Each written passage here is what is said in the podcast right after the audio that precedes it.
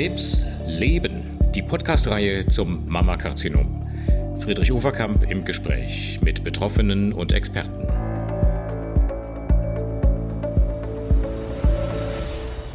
Hallo meine Damen und Herren, einen schönen guten Tag, guten Morgen, guten Abend, wann immer Sie uns zuhören. Wenn ich sage, meine Damen und Herren, muss ich es eigentlich umdrehen, meine Herren und Damen, weil es geht in diesem Podcast um Brustkrebs bei Männern. Viele von Ihnen werden möglicherweise überrascht sein, dass es das überhaupt gibt, aber es gibt es in der Tat, wenn auch sehr, sehr selten. Wir sprechen gleich darüber, wie selten. Und ich habe zwei, sage ich mal, zwei Experten äh, in der Leitung und freue mich sehr, in Augsburg Frau Professor Nina Ditsch begrüßen zu dürfen. Hallo Frau Ditsch. Hallo, schönen guten Morgen, guten Mittag, guten Abend auch von meiner Seite. Ich freue mich. Ja, genau. Wir hatten ja schon mal das Vergnügen und haben schon Podcasts in unserer ersten Staffel für Patientinnen gemacht. Und da es heute um Männer mit Brustkrebs geht, freue ich mich sehr, Herrn Peter Jurmeister begrüßen zu dürfen. Er ist Vorstandsvorsitzender des Netzwerks Männer mit Brustkrebs. Hallo, Herr Jurmeister. Ich grüße Sie, das ist äh, tageszeitenneutral und somit passt es. Genau. Wo erreiche ich Sie, Herr Jurmeister? Wo sind Sie gerade? Äh, ich bin äh, in Remchingen, das ist ein Ort zwischen Karlsruhe und Pforzheim. Also auch gar nicht so weit von Augsburg entfernt, wenn ich so die Landkarte richtig im Kopf habe. Karlsruhe, Stuttgart, Augsburg. Also für uns Nordlichter ist das alles irgendwie ganz nah beieinander. Auf jeden Fall schön, Sie beide in der Leitung zu haben. Ähm, ich habe Frau Ditsch gelesen, als Sie Anfang des Jahres ähm, zur Professorin berufen wurden, und Sie sind ja Leiterin des Brustzentrums in Augsburg, da gab es eine sehr schöne Pressemitteilung. Und da äh, war tatsächlich, was man sonst selten liest, schon in der Pressemitteilung die Info, Sie leiten das Brustzentrum, und da ging es um Brustkrebs, der gelegentlich auch bei Männern auftreten könne. Das war in so einem kleinen Nebensatz. Da habe ich damals schon, als ich diese Pressemitteilung las, gedacht, schön, dass das jetzt auch offiziell artikuliert wird, alleine schon bei einer Berufung. Und das zeigt ja, dass das offensichtlich mehr ins Bewusstsein rückt. Ähm, wie häufig ist denn, oder ich sage mal umgekehrt, wie selten ist denn eigentlich Brustkrebs beim Mann, Frau Ditsch? Also es kommt tatsächlich sehr selten vor. Wir haben die Zahlen für Deutschland sind ungefähr eins bis eins Komma fünf ähm, Betroffene von hunderttausend auf hunderttausend bezogen. Das heißt, es ist natürlich eine sehr seltene Erkrankung, insgesamt damit deutlich geringer als bei Frauen. Deswegen haben wir natürlich auch die meisten Daten bisher immer zu Frauen erhoben. Aber, ähm, und das muss ich jetzt aus der klinischen Erfahrung ähm, einbringen, ehrlich gesagt, ähm, was ich, ich, ich schätze jetzt mal, dass die Zahlen sind nicht sehr stark gestiegen ähm, bezüglich des männlichen Mammakarzinoms, aber die Aufmerksamkeit ähm, richtet sich jetzt eben mehr auch wirklich auf die Erkrankungen und äh, vor allen Dingen zu versuchen, ähm, Stadien im Frühstadien, ähm, im Frühstadium wirklich ähm, zu detektieren, also die Karzinome der Männer, was bisher eben oft nicht der Fall war. Einfach deswegen, weil es kein Früherkennungsprogramm gibt ähm, bisher. Ähm, und ich denke, da haben wir einiges auch als Kliniker ähm, mit zusammen mit Patienten äh, noch wirklich an Aufbauarbeit zu leisten, dass sich das bald umsetzt, dass ähm, wirklich die Prognose auch verbessert werden kann. Früher haben wir ja meistens Spätstadien gesehen. Ich habe eine Zahl gelesen von ungefähr siebzigtausend Neudiagnosen von Brustkrebs insgesamt pro Jahr. Und davon sind, soweit ich es gelesen habe, etwa siebenhundert nur bei Männern. Das heißt, neunundneunzig Prozent aller Brustkrebse treten tatsächlich bei Frauen auf. Das macht natürlich eine strukturierte Vorsorge, ein Früherkennungsprogramm schwierig, oder? Genau, also wir sind natürlich immer noch in der Entwicklung. Es, es ist wirklich so in den letzten Jahren, das sieht man jetzt auch an der neuen S drei Leitlinie, die fürs Mammakarzinom geschaffen wurde, ähm, dass jetzt endlich auch wirklich ein extra Kapitel zum männlichen Mammakarzinom aufgenommen ist, wo schon, ich sage jetzt mal, die Richtung definiert wird, dass eine Früherkennung durchaus sinnvoll erscheint, und zwar mit Ultraschall und auch einer Mammographie. Ähm, M R T ist diesbezüglich noch nicht Thema gewesen, aber aufgrund dessen, weil die Studienlage es noch nicht hergegeben hat. Ich glaube, ähm, man sollte hier ganz gezielt, äh, werden jetzt Registerstudien auch gemacht, ähm, die natürlich erstmal den Ist-Zustand immer wieder bestätigen, ähm, aber auch eben das Thema, zum Beispiel jetzt auch über Podcasts, was mich sehr freut heute, ähm, ein bisschen wirklich in die Bevölkerung hineintragen kann, weil ich oft sehe, dass Männer, wenn dann wirklich mal ähm, die, das Bewusstsein auch bei den Hausärzten zum Beispiel oder auch bei den Urologen, die die Männer nämlich auch gehäuft ja sehen, ähm, dann zu uns zum Beispiel auch ans gynäkologische Zentrum weiterleiten, einfach weil wir uns mit Mammakarzinom ganz gut auskennen, dann erstens sehr gerne bei uns sind. Ich hatte jetzt gerade einen Mann in der Chemotherapie, der gesagt hat, ich fühle mich so wohl bei Ihnen. Da waren lauter Frauen gesessen und es war ein schöner Tag. Ähm, und wir haben eigentlich ganz nett sogar in der Chemotherapie miteinander gesprochen. Er hat gesagt, ich finde es toll, ähm, dass wir die Chance jetzt auch haben, so adäquat behandelt zu werden an einem Brustzentrum, wo wir dann ja. letzten Endes auch hingehören. Bleiben wir noch mal einen Moment, wir kommen nachher auch auf die Therapiemöglichkeiten zu sprechen, aber bleiben wir einen Moment noch mal bei der Früherkennung. Herr Jurmeister, was ist denn aus Ihrer Sicht die beste Strategie? Information und Aufklärung scheint mir bei diesem Tumor wichtiger zu sein äh, als an anderer Stelle, weil ähm, es so wenig bekannt ist, oder? Das ist natürlich so. Frau Professor Ditsch hat ja die S drei Leitlinie angesprochen und da ist als allererstes mal die Bemerkung, dass die Männer aufgeklärt werden sollen. Nun fragt man sich natürlich in einer S drei Leitlinie Brustkrebs, äh, wenn die Männer aufgeklärt werden sollen, die richten sich ja an die S drei Leitlinie vor allen Dingen an die äh, Gynäkologen. Aber die Gynäkologen sehen den Mann ja überhaupt nicht, bis es mhm. möglicherweise zu einer Verdachtsdiagnose kommt. Und äh, da ist genau das Problem. Die Männer sind woanders in Behandlung und Frau Professor Ditsch hat ja angesprochen, die Urologen müssen darauf gucken. Es tut mir leid, ich möchte das jetzt mal ein bisschen flapsig ausdrücken, aber ich habe beim Urologen noch nie mein Hemd ausziehen müssen. Ich habe immer die Hose ausziehen müssen und ein Urologe guckt. Stimmt, geht mir genauso. Mhm. Der Urologe guckt nicht nach Brustkrebs. Also der ja. Urologe ist nicht derjenige, dem es auffallen müsste.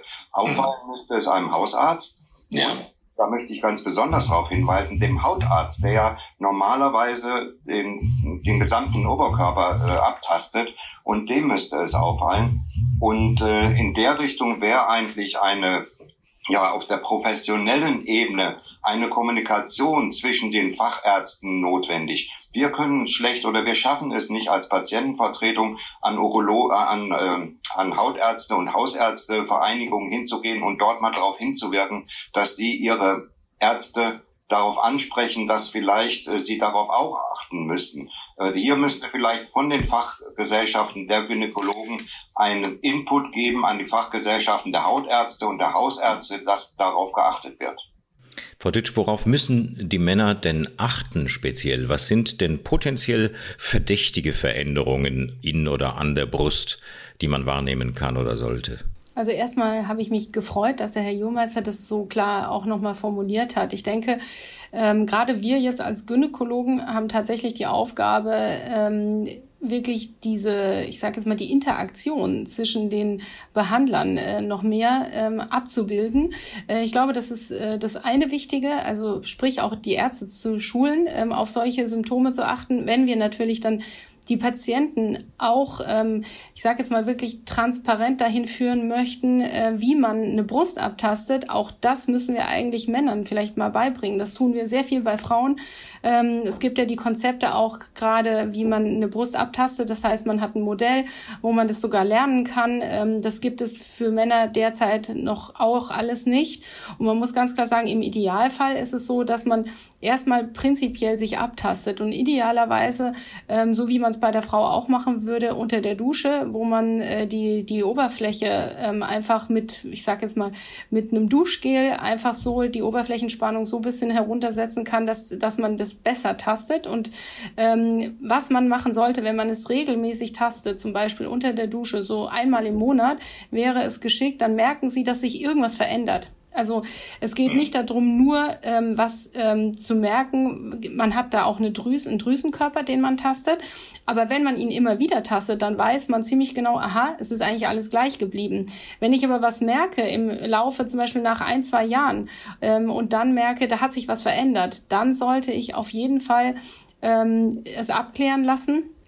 Und wenn ich mir unsicher bin, dann lieber einmal zu oft ähm, kommen zum Arzt und nachfragen. Ganz wichtig ist natürlich auch, und das glaube ich, das muss man den Patienten auch ein bisschen mitgeben, manchmal auch hartnäckig zu sein tatsächlich, weil es noch nicht ganz so flächendeckend ähm, wirklich ähm, schon, ich sage jetzt mal, wie auch der Herr Jurmeister jetzt gesagt hat, bei allen Ärzten angekommen ist, ähm, dass man bei einem kleinen Befund sofort eine Abklärung macht. Aber ich bin immer der Meinung, lieber großzügig einmal und vielleicht auch mal umsonst, aber dann fühle ich mich sicherer und ich habe wirklich, falls es ein Frühstadium ist, eine bessere Prognose.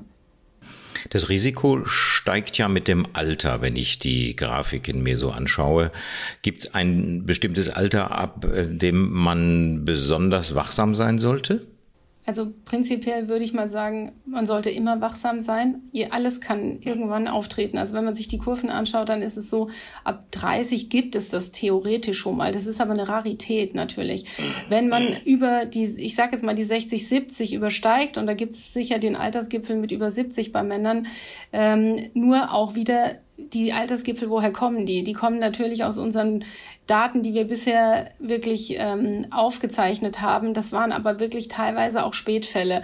Deswegen ähm, würde ich diesen Altersgipfel vielleicht doch ein bisschen weiter nach vorne verrücken wollen, ähm, um die Frühformen vielleicht früher zu erkennen. Also würde ich mal sagen, um die sechzig kann es nicht schaden, wirklich einen ganz großen Augenmerk darauf nochmal ähm, zu geben. Ja. Lassen Sie uns, Frau Ditsch, vielleicht einen kleinen Moment auch nochmal bleiben bei der Frage, warum gibt es überhaupt auch Brustkrebs beim Mann? Wir Männer haben ja auch so rudimentär angelegte Milchgänge, die die, die Milch äh, theoretisch transportieren könnten. Nur wird keine Milch transportiert, weil wir keine milchproduzierenden Drüsenzellen haben. Aber die Gänge, die potenziell dazu da wären, die sind ursprünglich eigentlich mit der Geburt mal angelegt gewesen, oder? Ja, das ist völlig richtig. Ähm, auch natürlich auch gerade, das sieht man auch manchmal, ähm, wenn man ähm, zum Beispiel die, die, die Mutter, also wenn das Kind neu geboren ist und die Mutter ähm, äh, die Hormone noch gegeben hat, dann können sie das ganz gut äh, nachvollziehen, ähm, was Sie jetzt gerade gesagt haben. Ähm, Prinzipiell muss man auch sagen, gerade diese Gänge, ähm, die sind jetzt mal in ursprünglicher Form ähnlich angelegt wie bei der Frau, und deswegen kommt auch dieses invasiv-duktale, so wie wir das genannt haben.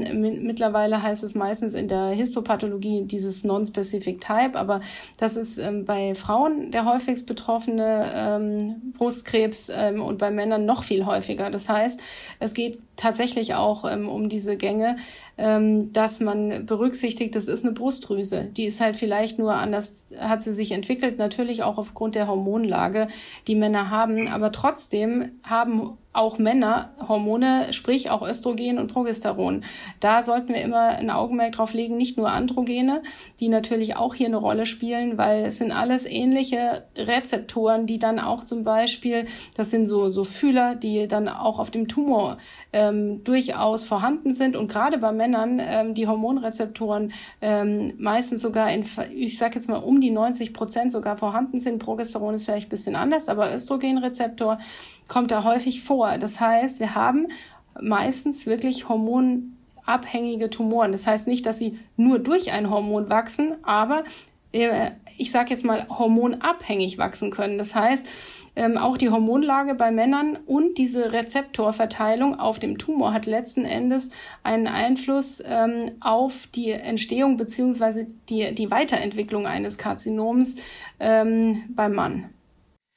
Wenn Sie sagen, der männliche Brustkrebs ist fast immer empfindlich auf weibliche Hormone, dann heißt das ja im Umkehrschluss, Männer haben offenbar auch zu einem gewissen Teil weibliches Hormon im Körper. Auch das ist wahrscheinlich in der Bevölkerung viel zu wenig bekannt. Können Sie dazu kurz was sagen? Ja, also das ist natürlich richtig. Was man ganz klar sagen muss, ich, es gibt Mechanismen, also die die ganzen Hormone hängen natürlich zusammen.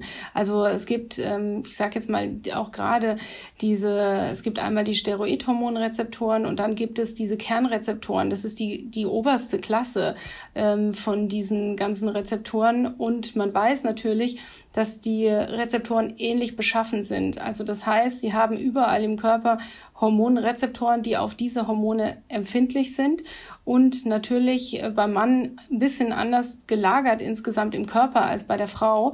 aber trotzdem ähm, unser ganzes Leben bestimmt wird von diesen Hormonen, die sich aber auch durch Enzyme ineinander umwandeln können. Also sprich, das merkt man dann natürlich auch, gerade wenn Männer zum Beispiel mit anderen Erkrankungen sich vorstellen, zum Beispiel Prostatakarzinom, da hatte ich jetzt einige ähm, Patienten auch, ähm, wo natürlich dann auch das genutzt wird, dass man sagt, man gibt hier eben ähm, zum Beispiel antihormonelle Therapien, die dann wiederum auch ähm, quasi andere Veränderungen im Körper bewirken. Und da, glaube ich, ist sehr ersichtlich, gerade auch die, die Therapeutika, die beim Mammakarzinom jetzt zum Beispiel bei der Frau vorkommen, auch beim, Mam- beim Mann einzusetzen. Noch mit unterschiedlicher, ich, ähm, ich sage jetzt mal mit unterschiedlichem Outcome, gerade bezüglich der Aromatase-Inhibitoren ist das nicht ganz so klar.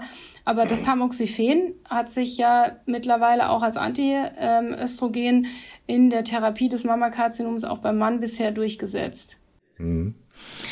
Herr Jurmeister, nehmen wir mal an, jemand hat etwas äh, Verdächtiges getastet im Bereich der Brust oder im Bereich der Brustwarze. Sie haben vorhin schon angesprochen, wie schwierig es ist, dann auch in ein Zentrum zur Brustkrebstherapie zu kommen. Der Urologe äh, guckt in der Regel gar nicht erst nach. Die Hausärzte haben auch nicht so den direkten Draht, jedenfalls nicht immer. Und ähm, was sind denn so die Hauptprobleme aus Ihrer Sicht, überhaupt in ein Brustzentrum zu kommen?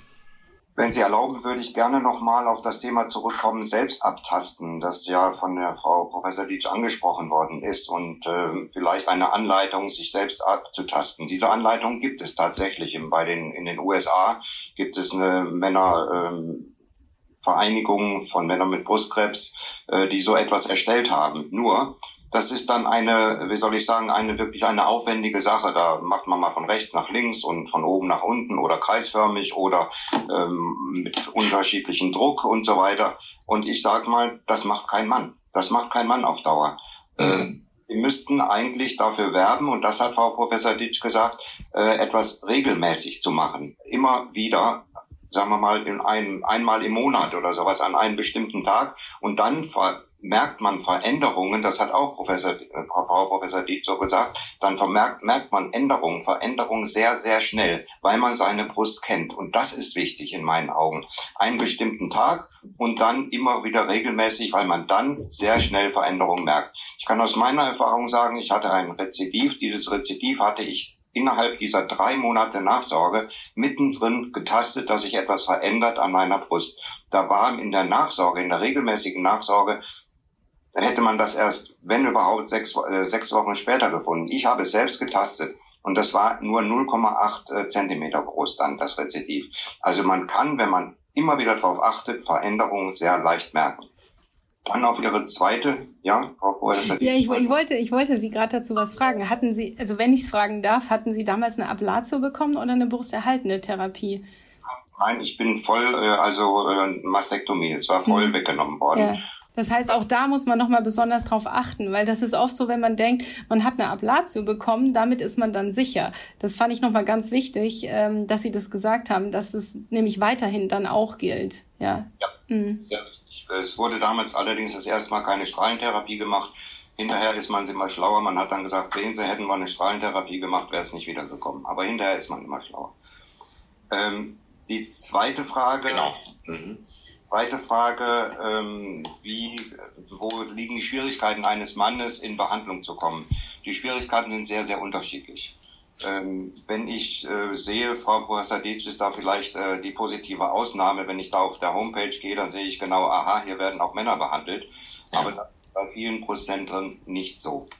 Ähm, da äh, sieht man überhaupt gar nicht, dass, Brust, äh, dass man dort behandelt werden kann. Und sehr, sehr oft ist die Voraussetzung einer Behandlung, ist die Überweisung eines Gynäkologen.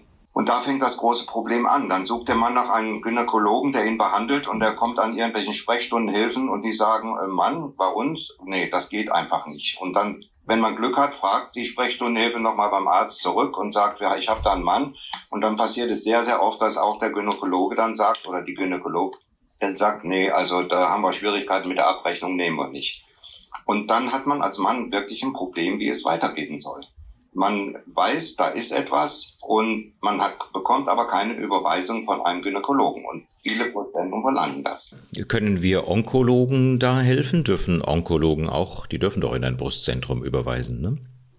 Äh, ich kann Ihnen das nicht sagen. Auch Onkologen sind ja, äh, sagen wir mal, nicht so, ähm, sind ja auch rar gesät. Und äh, es ist auch dort nicht so einfach, einfach zu einem Onkologen zu gehen, weil man hat ja noch gar keine Krebsdiagnose. Ja? Mhm. Äh, ich kann Ihnen, das ist, wäre natürlich ein zweiter Weg. Ein dritter Weg wäre natürlich, über eine Überweisung eines Radiologen zu gehen, wo man vielleicht auch schon eine entsprechende Besuch, äh, Untersuchung bekommt. Aber das ist für Kassenpatienten äh, durchaus schwieriger.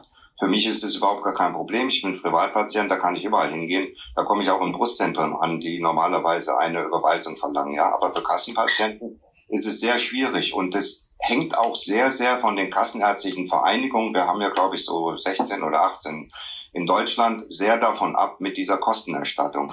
Es gab eine Untersuchung von der Uni Bonn, Ähm, wo mal die äh, ganzen kassenärztlichen Vereinigungen abgefragt worden sind, wie man denn die Abrechnungsmodalitäten so hält. Und da gab es wirklich die unterschiedlichsten Aussagen, die tendieren von, das ist überhaupt gar kein Problem, bis äh, das ist nur eine Einzelfallentscheidung und äh, nur erstatten wir das hier und dort mal auf Kulanz. Also das ist ja sehr unterschiedliche Sachen. Und äh, sehr oft ist es auch so, dass das erst in den letzten Jahren besser geworden ist und dann eben die niedergelassenen Gynäkologen und gyn- also darüber noch gar nicht Bescheid wissen, dass sich da was geändert hat, dass sie vielleicht gar kein Problem haben mit der Abrechnung. Frau Ditsch, ähm, was wird überlegt, um diesen, ich sag mal, Missstand abzuschaffen flächendeckend? Ich meine, bei Ihnen scheint es sehr gut zu laufen, aber offenbar ja nicht überall. Ja, ähm, das ist natürlich, ich sage jetzt mal nicht nur bei Männern so, das ist äh, flächendeckend auch manchmal bei Frauen noch nicht so alles äh, perfekt. Da müssen wir ganz äh, klar dran arbeiten, das wissen wir. Ähm, wir versuchen natürlich jetzt auch ähm, über, ich sage jetzt mal weitere Studien, auch ähm, die Männer so mit einzubeziehen, äh, dass es flächendeckend da wird. Also bei uns war es jetzt so, ich kann es äh, von unseren Fällen, ich habe übrigens in diesem Jahr schon neun Mammakarzinome beim Mann hier gehabt an unserem Zentrum.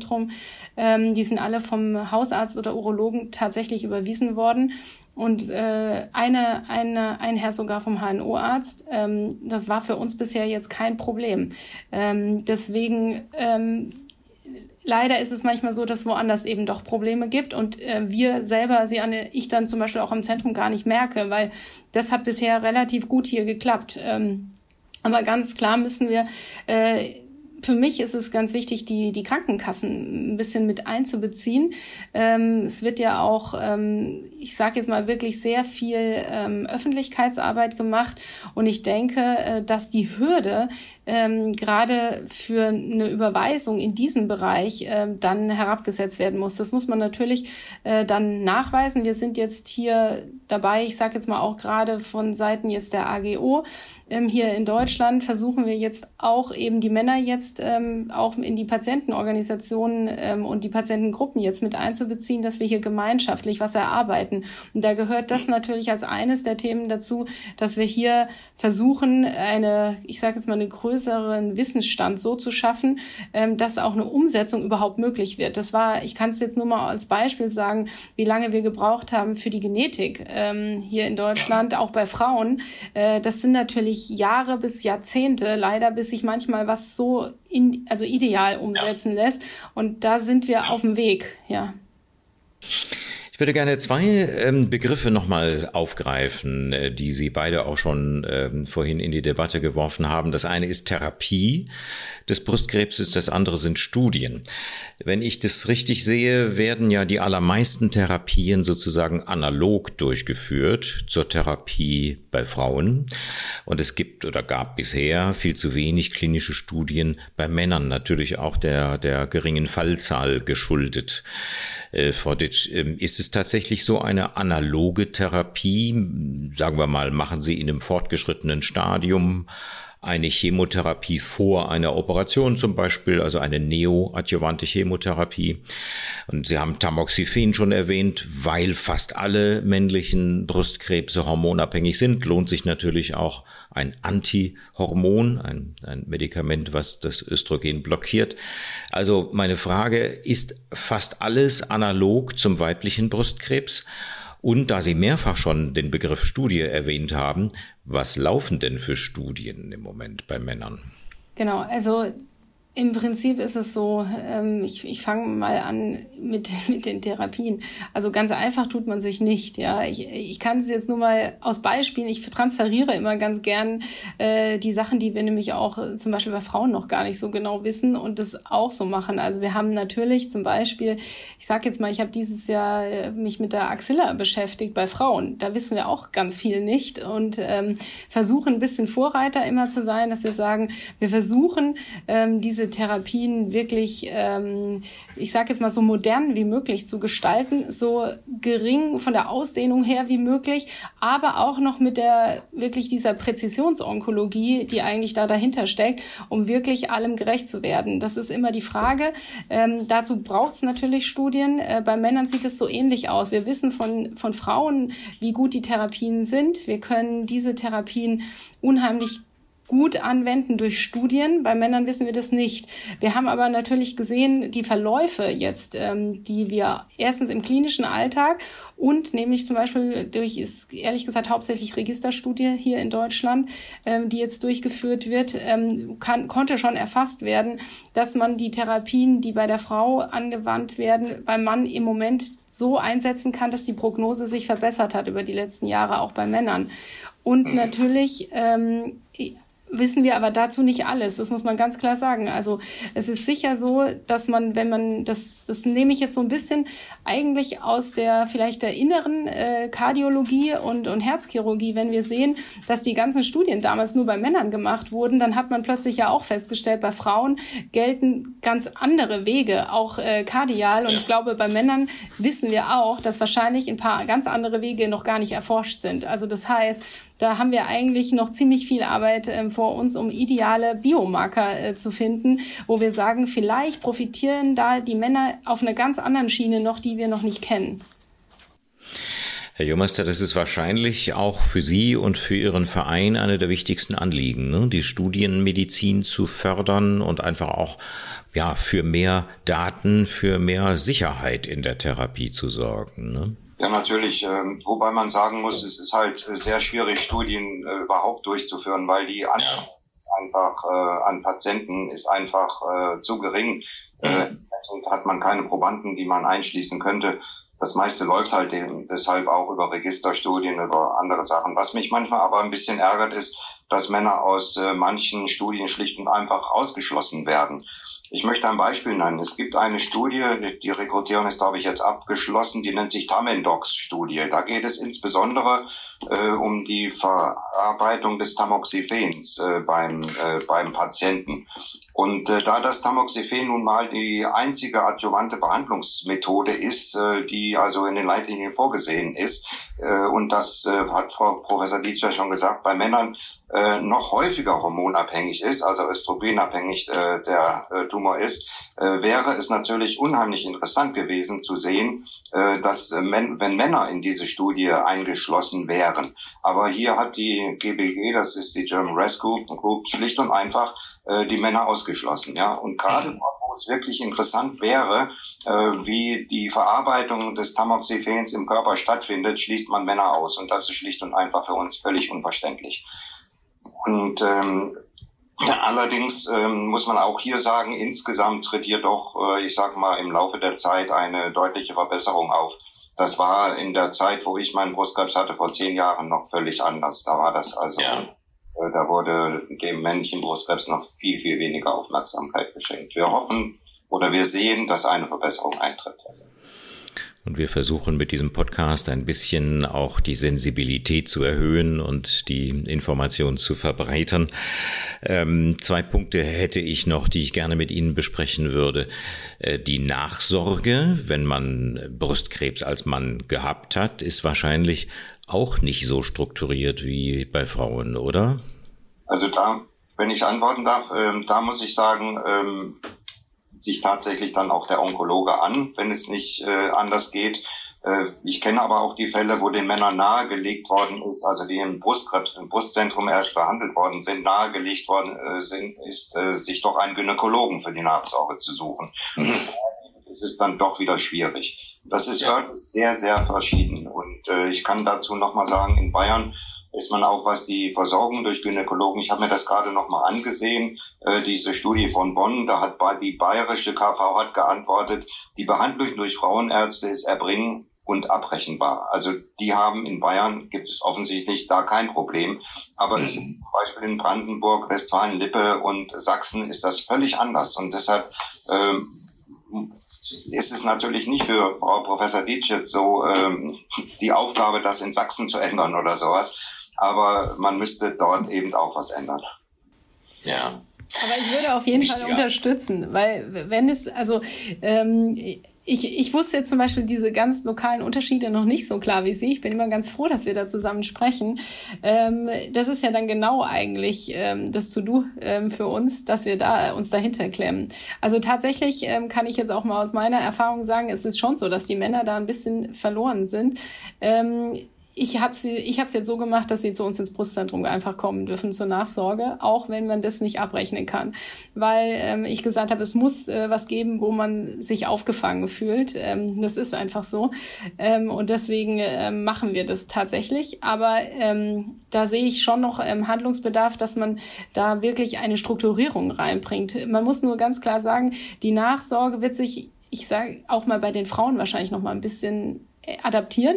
Äh, da gibt's jetzt auch natürlich äh, neue Studien auch zur Nachsorge, ähm, weil auch die Nachsorge für die Frau ähm, auch gar nicht so einfach ist, weil man sich da oft nicht so wiederfindet in der, ähm, ich sage jetzt mal in der Wichtigkeit, die es für die individuelle Frau oder den Mann dann in dem Fall auch hat, ähm, dass man sagt, ja, man macht ähm, zum Beispiel ja einmal im Jahr eine Bildgebung ähm, und sonst ein Abtasten. Das ist für viele immer noch nicht verständlich. Und da würde ich sagen, finden sich beide Gruppen sogar wieder. Ähm, insofern warten wir da mal ab. Da gibt's auch eine Nachsorgestudie, ähm, die dann natürlich uns vielleicht in Deutschland auch noch mal weiterbringt, aber natürlich dann auch die Männer berücksichtigen soll, weil es gilt für beide Geschlechter gleich dann in dem Fall. Ein Punkt interessiert mich noch, gerade wo wir Sie jetzt auch in der Leitung haben, Frau Ditsch. Bei Frauen gibt es ja auch eine erbliche Form des Brustkrebses, wenn auch sehr viel seltener. Aber gibt es das grundsätzlich bei Männern auch? Ja, es gibt sogar, also bei Männern ist es so, dass ähm, sogar die Relevanz vielleicht der Genetik noch eine viel höhere ist. Ähm, einfach deswegen, weil es auch wirklich Ähm, auch ähm, gehäuft assoziiert sein kann mit einer Genetik. Da gibt es zum Beispiel die B R C A zwei Mutation, die C H E C zwei Mutation, ähm, die da mit vergesellschaftet sind. Ich hatte jetzt gerade noch mal ähm, auch neu äh, noch mal gelesen, das Rat einundfünfzig ähm, auch ähm, B damit was zu tun hat und das Risiko dann eben je nach Genveränderung auch individuell verändert. Soweit sind wir schon vom Wissen her.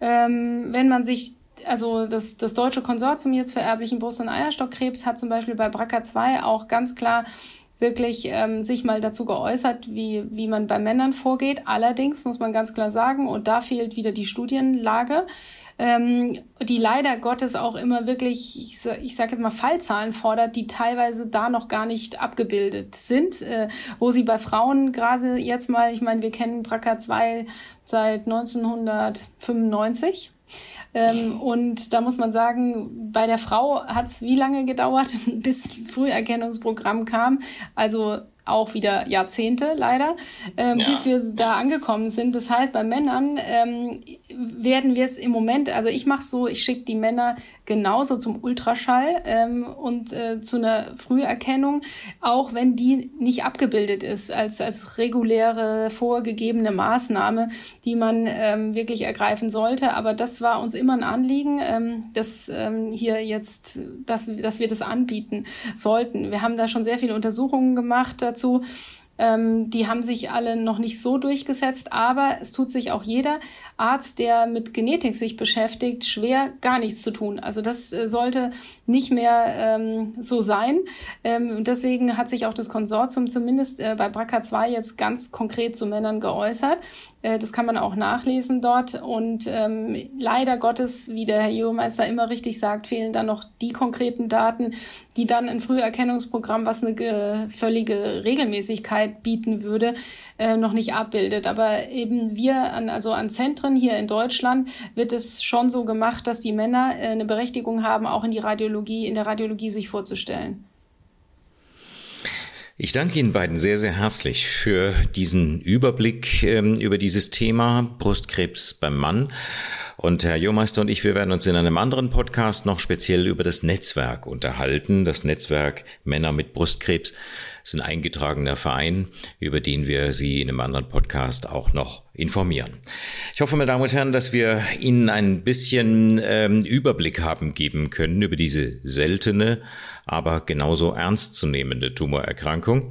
Vielen Dank fürs Zuhören und vor allen Dingen Ihnen beiden herzlichen Dank fürs Mitmachen. Tschüss nach Augsburg und nach Remchingen. Ja, tschüss, vielen Dank. Herzlichen Dank.